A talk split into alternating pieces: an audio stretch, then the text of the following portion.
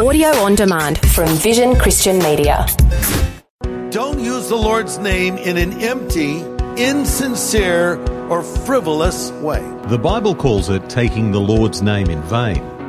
Coming up today on A New Beginning, Pastor Greg Laurie underscores the third of the Ten Commandments. Some people text OMG, OMG, OMG, I just had the most amazing burger, OMG. You know, wait, wait. Do you really mean to invoke the name of the Most High God for your burger? This is the day when the lost are found.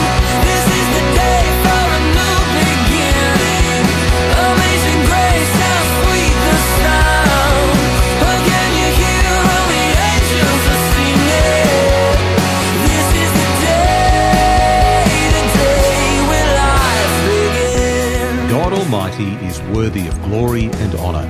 We're mere men and women under the umbrella of His divine authority.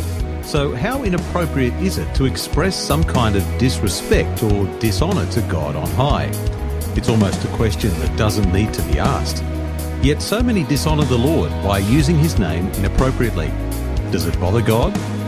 Today in A New Beginning, Pastor Greg Laurie points out that transgression is mentioned in God's top 10 list of commandments.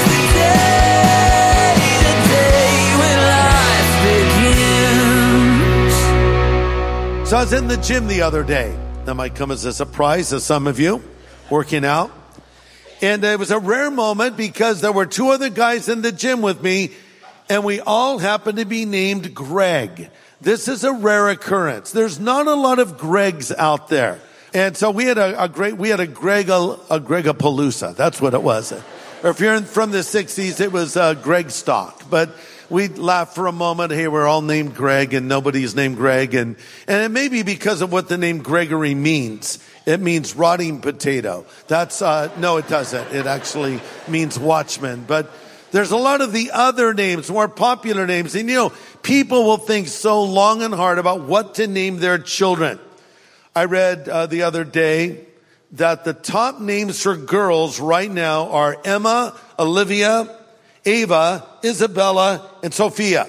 The top names for boys are Liam, Noah, William, James, and Oliver. Do any of you have kids with those names? Yeah. So these are popular names. Here's a funny thing. A new name that's popular right now is Kylo because of the popularity of Star Wars. Kylo Ren. Wouldn't you want to pick a good guy instead of the bad guy? I guess he's somewhere in the middle, isn't he?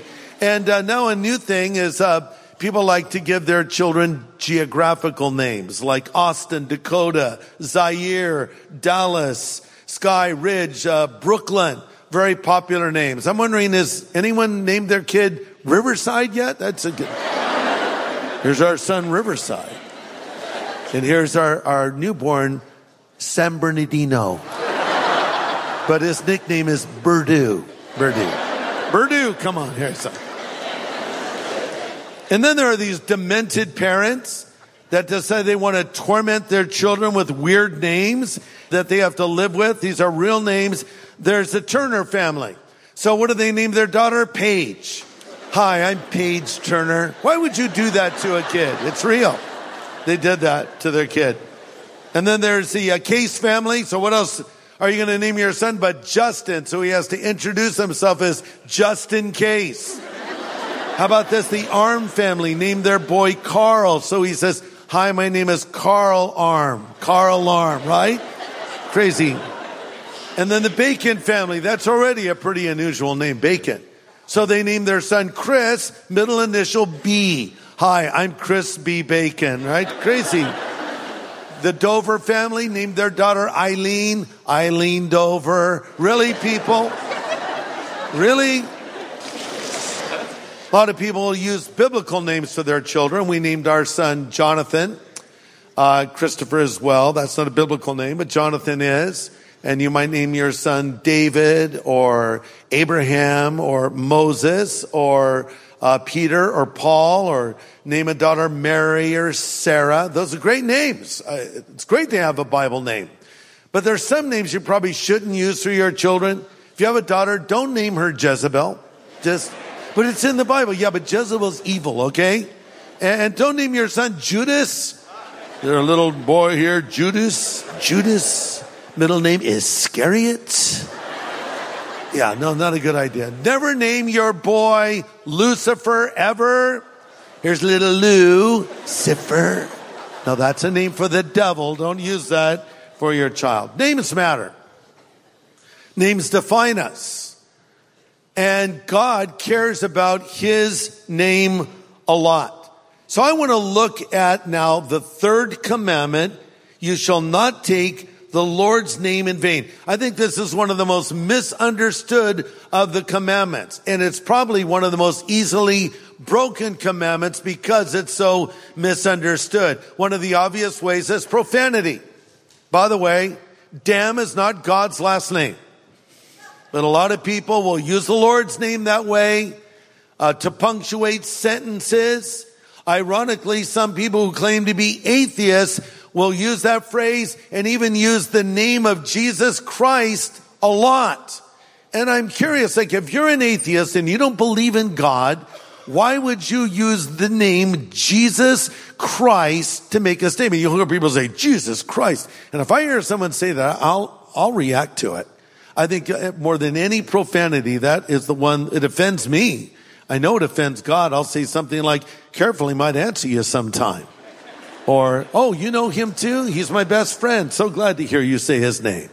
But I think in a weird way, when a person uses the name Jesus Christ, they're acknowledging there's power in that name. In other words, if they hit their thumb with the hammer, they don't say, Hare Krishna. Why not? Because there's no power in Hare Krishna. Or if they stub their toe, they don't say, Buddha, Buddha. No, no, no Buddha. There's no power in the name of Buddha. But there is power in the name of Jesus Christ because it's the name above all names. Philippians 2 9 says, God has exalted him to the highest place and gave him the name that is above every name, that at the name of Jesus Christ every knee should bow in heaven and on earth and under the earth and every tongue confess that Jesus Christ is Lord to the glory of God the Father. So Exodus 20 verse 7 says, you shall not take the name of the Lord in vain, for the Lord will not hold him guiltless who takes his name in vain. Power in that name. Salvation in that name. Because the Bible tells us in Romans 10, 13, anyone who calls on the name of the Lord will be saved. And listen to this. There's healing in that name. In the book of Acts, we read the story of Peter and another who are walking into the city of Jerusalem by a gate called Beautiful. There sits a man who is not able to walk. He's begging for money. Peter looks at him and says, listen, buddy, loose paraphrase, I don't have any money, but I'll tell you what I do have in the name of Jesus Christ, rise up and walk. And Peter reached down and took that man by the hand and pulled him to his feet. And the man not only walked, but he was leaping in the air and praising God. Now you hear a story like that and say, well, that's great for back then, but I don't know that God still heals people today. Actually, he does. Because over in James 5:14 it says, "Are any among you sick? Well, then they should call for the elders of the church and have them pray over them, anointing them with oil in the name of the Lord.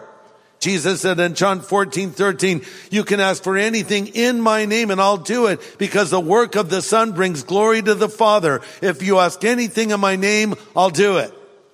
Now, of course, that's not carte blanche, meaning whatever I pray for in the name of Jesus will happen because God is so loving. He won't answer all my prayers in the affirmative. Have you ever prayed for something you realized was a really stupid thing to pray for? And then later said, Lord, thanks for not answering that prayer. The Lord will overrule when he needs to, but we're commanded and encouraged in scripture to pray for these things in the name of the Lord. Well, thanks for joining us today. We're hearing from Senior Pastor Greg Laurie from Harvest Christian Fellowship in Riverside, California, USA. And he's considering the Ten Commandments today, and specifically Commandment number three Don't take the name of the Lord in vain. Let's continue.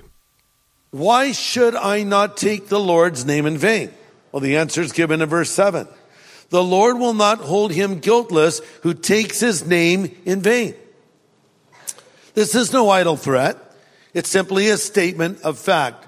God is laying down an unchanging truth, like the law of gravity.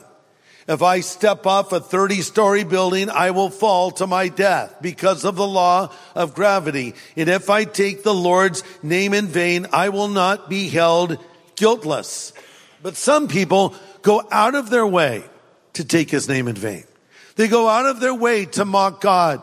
They go out of their way to insult Christians. Maybe you're one of those people and you think it's all a big joke. Careful now. The Lord will not hold him guiltless who takes his name in vain. But how do we do this?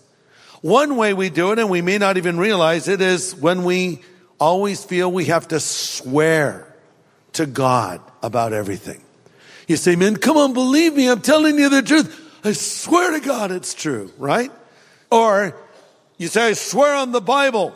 Or even more, I swear in a stack of Bibles. See if it's a stack, you'll have to believe me. Why would you have to ever say, I swear to God it's true? Probably because you're not known to be a truthful person, right? So Jesus in the Sermon on the Mount in Matthew 537 said, you've heard that the law of Moses says don't break your vows and carry out your vows you made to the Lord. But listen to this. He says, I say to you, don't make any vows. Just offer a simple yes, I will or no, I won't. That should be enough. If you need to strengthen your statement with a vow or your promise with a vow, that shows something is wrong. If you say you're going to do it, do it. When you commit to do a job, whatever business you're in, you commit to do a job, do it well. Christians should be the hardest workers. They should have the most integrity. They should be the most honest people. First there, last off the job, putting in the extra work, going the extra mile. I bring this up because I've seen Christians use their faith as an excuse for laziness. Hey, why aren't you doing your job? Aren't you supposed to be sweeping that floor? Well, the Lord just like directed me to pray. Okay. Well, the Lord might be directing me to say goodbye to you and hire somebody else in your place? I don't know. If you're going to do it, do it well. How about marriage? We commit ourselves to that man or that woman. That's a commitment for a lifetime. And if you're not willing to make that commitment for a lifetime, do us all a favor and stay single. Another way we take the Lord's name in vain is by not mentioning it at all. You know, maybe someone will come up to us and say, man, I see that you're just such a loving husband or wife. I, I see you with your kids. I see how hard you work, how honest you are, how compassionate you are toward people in need. I admire you so much. What's your secret? And you say, well, I tell you what, I drink a glass of milk every morning. Seriously? Well, I do drink milk, Greg. Yeah, but that's not why you are that way. Give God the glory. So, well, thank you for saying that. The Lord's done this in my life, right? I wasn't always this way, but Jesus Christ came into my life and changed me. I'm not perfect, but if you see something like that in my life that you admire, that's the Lord. You can take the Lord's name in vain by not bringing his name up at all. The phrase in vain means it's empty, idle, insincere, or frivolous. Don't use the Lord's name in an empty, idle, insincere or frivolous way. Some people will say the Lord's name over and over without any awareness that they're saying it. Like they'll say, Hey, how you doing? I was just walking down the street, praise the Lord. And then I got a burger, praise the Lord. And then I was just thinking about you, praise the Lord. And I would praise the Stop, stop. Stop saying that so much. Well, no, what do you mean, praise the Lord? I know what, what praise the Lord. Okay, I'm glad you're praising the Lord. but are you? Are you really praising Him? Are you thinking of the Lord God when you're saying that? Or is that just like a empty cliche or you're doing it in an idle, insincere manner? Another way we can take the Lord's name in vain by just saying, Oh my God all the time. It's a default expression. Oh my God. Oh my God. right? Or you text OMG. OMG. OMG, I just had the most amazing burger. OMG. You know, wait, wait. Do we have to drag God into this? I mean, do you really mean to invoke the name of the most high God for your burger? That's an empty way. That's sort of a frivolous way. Don't use the Lord's name in a frivolous way. Now, if something happens, you hear bad news or something else and you say, Oh my God, that's different. You're calling out to God. But some people just punctuate sentences with oh my God or OMG. Another way that we do this is by using God's name for personal gain.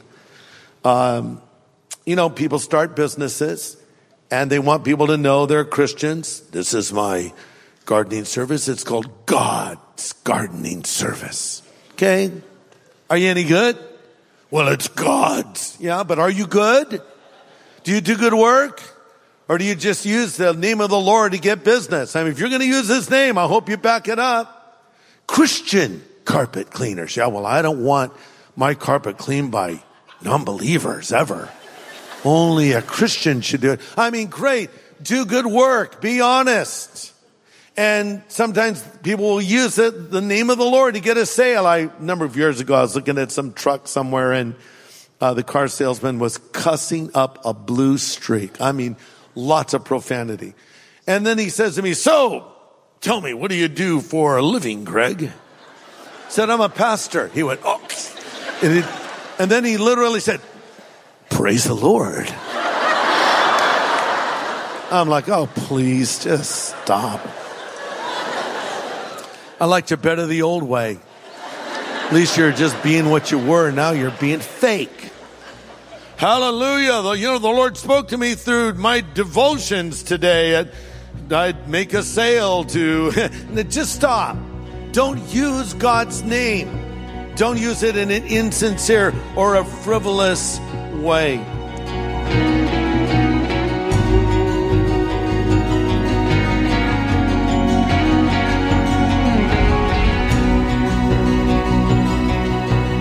That's Pastor Greg Laurie showing us practical application of the third commandment today on a new beginning. We're in a series within a series. It's a sub series called 10 within our larger collection of messages on the life of Moses. Now, tomorrow we'll have some more practical insight to glean from the Ten Commandments. Hope you can join us, same time, right here on A New Beginning. This is the day, the day when life begins. Now, for a copy of Pastor Greg's full message from today, get in touch with Vision Christian Store. It was called What's the Big Deal with God's Name? Just go to visionstore.org.au or call 1 800 00 50 11. Station sponsor. Thanks for taking time to listen to this audio on demand from Vision Christian Media. To find out more about us, go to vision.org.au.